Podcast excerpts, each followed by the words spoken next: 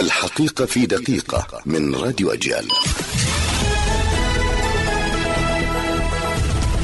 أهلا بكم. وفاة مسن وإصابة ثلاثة من أفراد أسرته في حريق اندلع بمنزلهم بقرية عصير القبلية جنوب نابلس. إصابة طفل يبلغ من العمر أربع سنوات جراء حريق اندلع في منزل عائلته الليلة الماضية في مخيم شعفاط.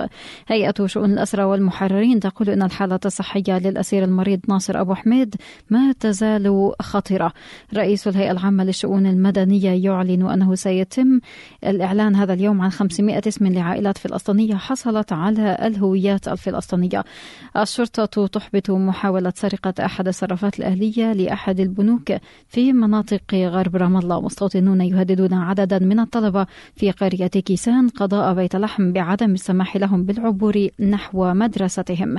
في أسعار العملات الدولار الأمريكي ثلاثة شواكل وست عشرة أجورة الدينار الأردني أربعة شواكل وخمس وأربعون أجورة واليورو الأوروبي ثلاثة شواكل وست وخمسون أجورة إلى اللقاء.